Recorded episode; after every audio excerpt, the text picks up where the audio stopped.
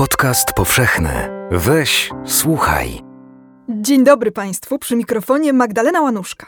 W kolejnym odcinku podcastu powszechnego w cyklu Sztuka Powszechnie Nieznana postanowiłam opowiedzieć Państwu o jednym z najwspanialszych iluminowanych późno-średniowiecznych rękopisów, który chyba rzeczywiście nie jest bardzo szeroko znany, a to w sumie dziwne, ponieważ jest to najbogaciej dekorowany modlitewnik niderlandzki XV wieku.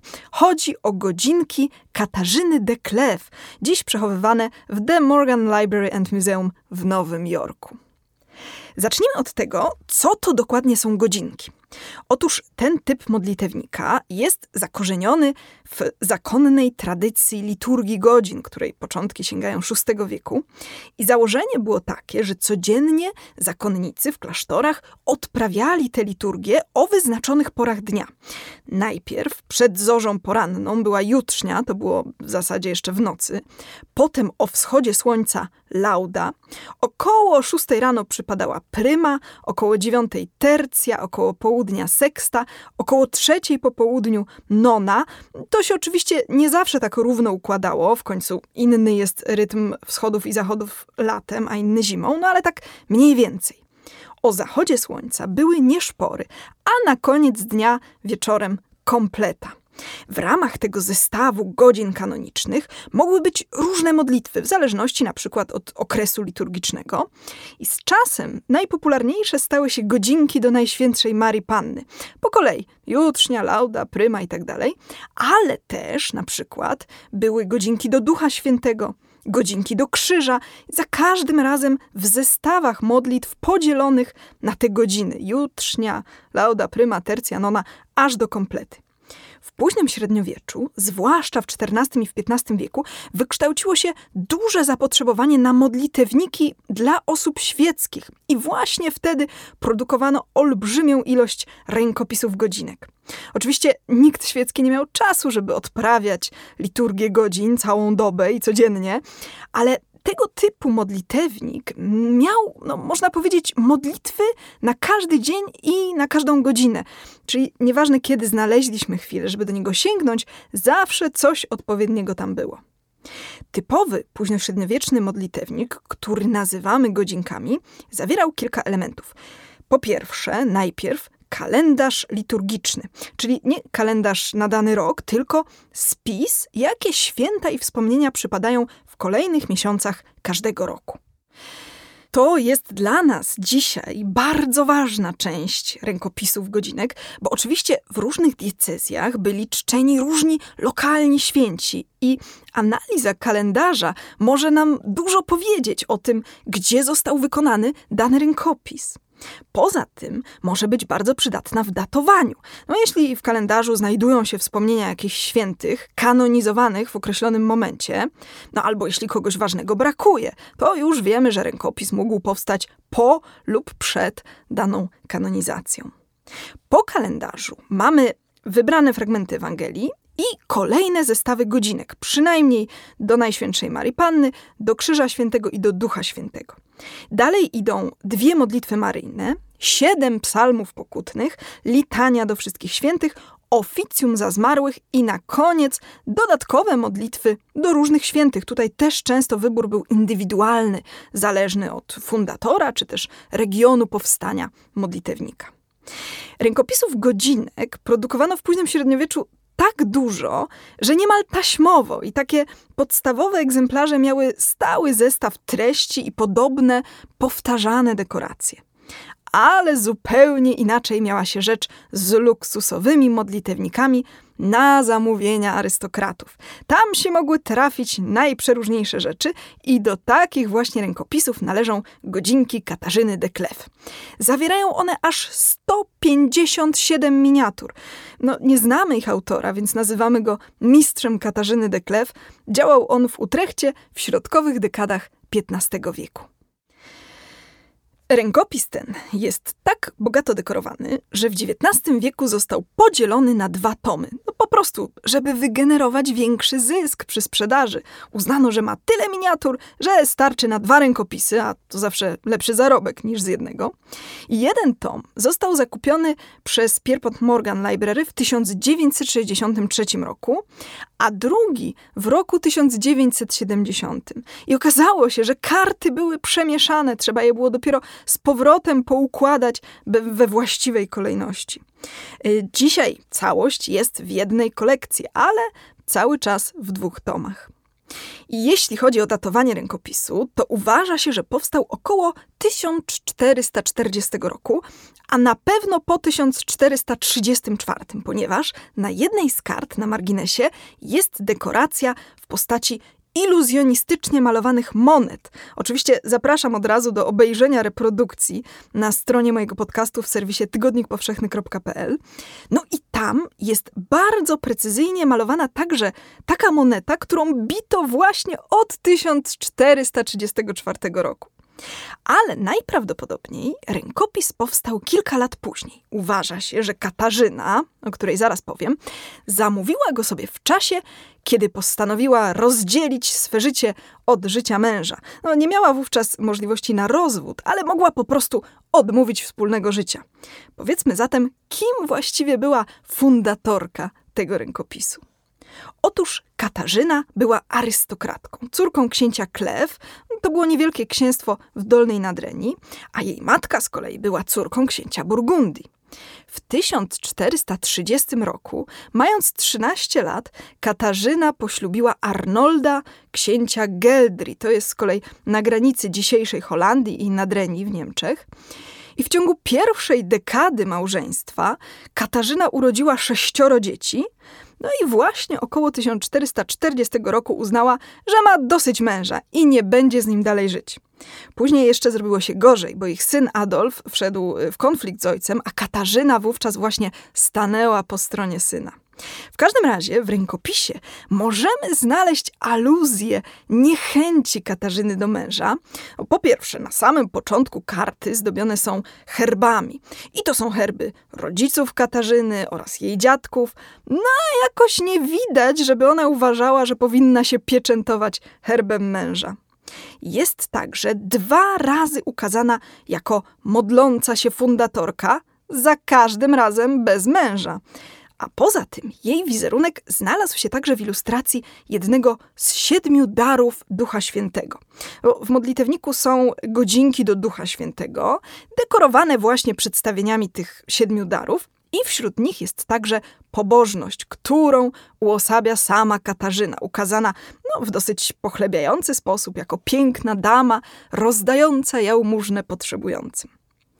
Tymczasem przy innym darze Ducha Świętego mamy w końcu również portret jej męża, Arnolda. No, niestety nie wypada on tutaj za dobrze. To jest miniatura przedstawiająca bojaźń Bożą.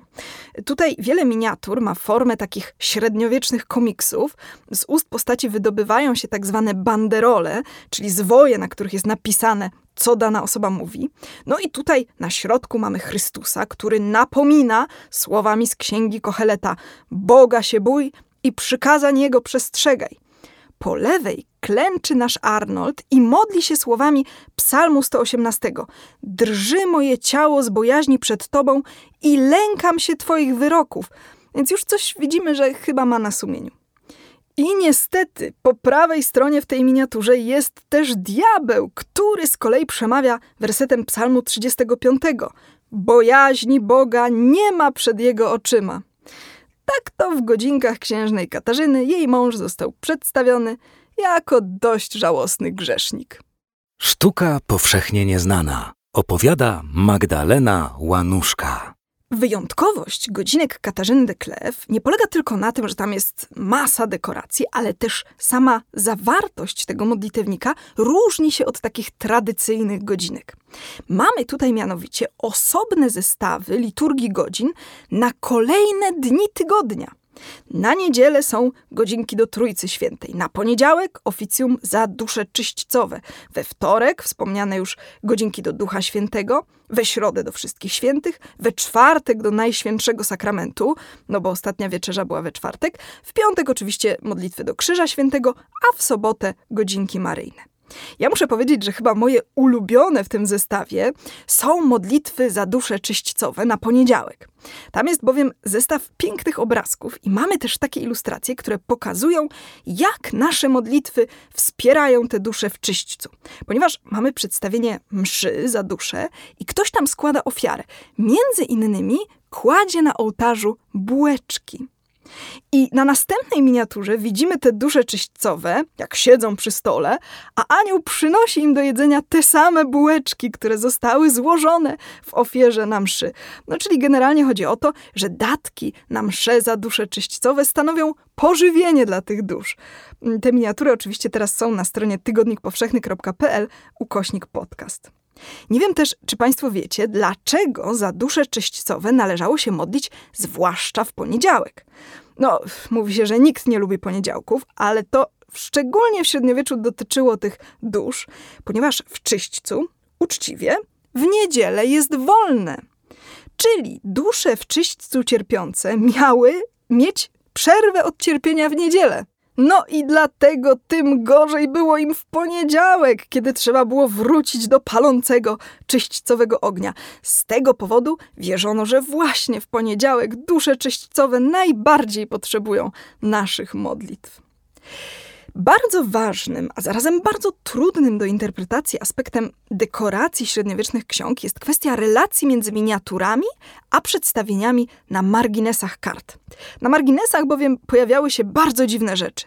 Czasem scenki z codziennego życia, czasem prześmiewcze albo nawet obsceniczne motywy, czasem jak najbardziej poważne biblijne przedstawienia, a często też zwierzęta albo fantastyczne stwory. W godzinkach Katarzyny de Klew mamy mnóstwo ciekawostek na marginesach, w tym innymi dosyć iluzjonistycznie malowane przedmioty. Wspomniałam już Państwu o tym, że na jednej z kart są na marginesach monety. To jest dekoracja wokół miniatury przedstawiającej świętego Grzegorza Wielkiego papieża. Najprawdopodobniej to jest aluzja do dosyć fantastycznej starofrancuskiej legendy świętego Grzegorza z połowy XII wieku, gdzie pojawiła się informacja, że Grzegorz był owocem kazirodztwa. Jego rodzice byli bowiem bratem i siostrą. I jeszcze w dodatku poczęcie Grzegorza miało być efektem gwałtu. Matka potem musiała pozbyć się owocu tego grzechu, ale nie chciała zabijać noworodka. Postanowiła wrzucić go w pudle do morza, no ale z nadzieją, że ktoś go ocali. Do środka, oprócz dziecka, włożyła nieco pieniędzy oraz tabliczki, na których zapisana była historia pochodzenia dziecka. No i te monety na marginesie wokół świętego Grzegorza chyba właśnie do tego się odnoszą, do tych pieniędzy, z którymi matka wysłała go w świat. Tam się potem jeszcze różne rzeczy podziały, bo Grzegorza wyłowił rybak, potem chłopiec wychowywał się w klasztorze, ale w pewnym momencie niestety postanowił odszukać swoich rodziców. No i tu nam wchodzi motyw Edypa, bo ojciec Grzegorza zmarł, ale Grzegorz spotkał i poślubił swoją matkę, oczywiście nie wiedząc, kim ona jest. Jak już się wszystko wydało, to Grzegorz zdecydował się na życie pustelnicze, ale koniec końców został powołany na tron papieski. Nie wszystkie przedmioty na marginesach otaczających przedstawienia świętych w tym modlitewniku dają się tak wyjaśnić. Przykładowo, świętego Bartłomieja otaczają ciasteczka i precelki. I kuratorzy The Morgan Library and Museum twierdzą, że związek tego apostoła z wypiekami pozostaje nieznany. Ale jak zauważają niektórzy badacze, w legendach związanych z cudami świętego Bartłomieja jest też opowieść o tym, jak diabeł pod postacią dziewczyny nie chciał go wpuścić na ucztę do domu pewnego człowieka i żeby Bartłomiej sobie poszedł, to diabeł dał mu chleb. Być może także wiąże się to z jakimiś lokalnymi zwyczajami związanymi z kultem świętego Bartłomieja. W końcu my mamy pierogi świętego Jacka. A trzeba też powiedzieć, że ogólnie precle były postrzegane jako pożywienie postne. W słynnej niderlandzkiej walce karnawału z postem przy personifikacji postu leżą właśnie precle, a także małże I pięknie namalowane małże, a właściwie mule, znajdziemy także w godzinkach Katarzyny Deklew. Na kolejnej karcie, tym razem na marginesach otaczających przedstawienie świętego Ambrożego. Oprócz y, muli jest tam też krab, który jest ich naturalnym wrogiem. Uważa się, że to może się odnosić do sławy Ambrożego jako kaznodziei, ponieważ podobno swymi słowami potrafił pogodzić największych przeciwników. Z kolei ryby otaczające świętego Wawrzyńca mogą po prostu odnosić się do grilla. Wawrzyniec wedle legendy został upieczony na ruszcie i taka krata w sam raz do pieczenia ryb jest atrybutem tego świętego. Wejdźcie Państwo na stronę mojego podcastu w serwisie Tygodnika Powszechnego. Tam są ilustracje kart, o których mówię. I jeszcze z takich świętych zobaczycie tam Macieja. Jego atrybutem jest toporek. I w tym przypadku toporki znalazły się również na marginesie karty, tylko że układają się one w dosyć specyficzny wzór. Nie zdradzę teraz jaki, ale podpowiem, że zupełnym przypadkiem syn fundatorki, czyli Katarzyny Deklew, miał na imię Adolf. W tych godzinkach jest dużo więcej ciekawostek. Rękopis jest w całości zdigitalizowany w serwisie Morgan Library and Museum. Może jeszcze wrócę w przyszłości do tego tematu, a dzisiaj już bardzo Państwu dziękuję za wysłuchanie tej opowieści. Zapraszam na moją stronę posztukiwania.pl i do usłyszenia w połowie kolejnego miesiąca. Pozdrawiam, Magdalena Łanuszka. Jeśli słuchają nas Państwo w Spotify albo w Apple Podcast, zasubskrybujcie nasz kanał. Jesteśmy też w Google Podcast i w aplikacji Lekton oraz na www.tygodnikpowszechny.pl/podcast.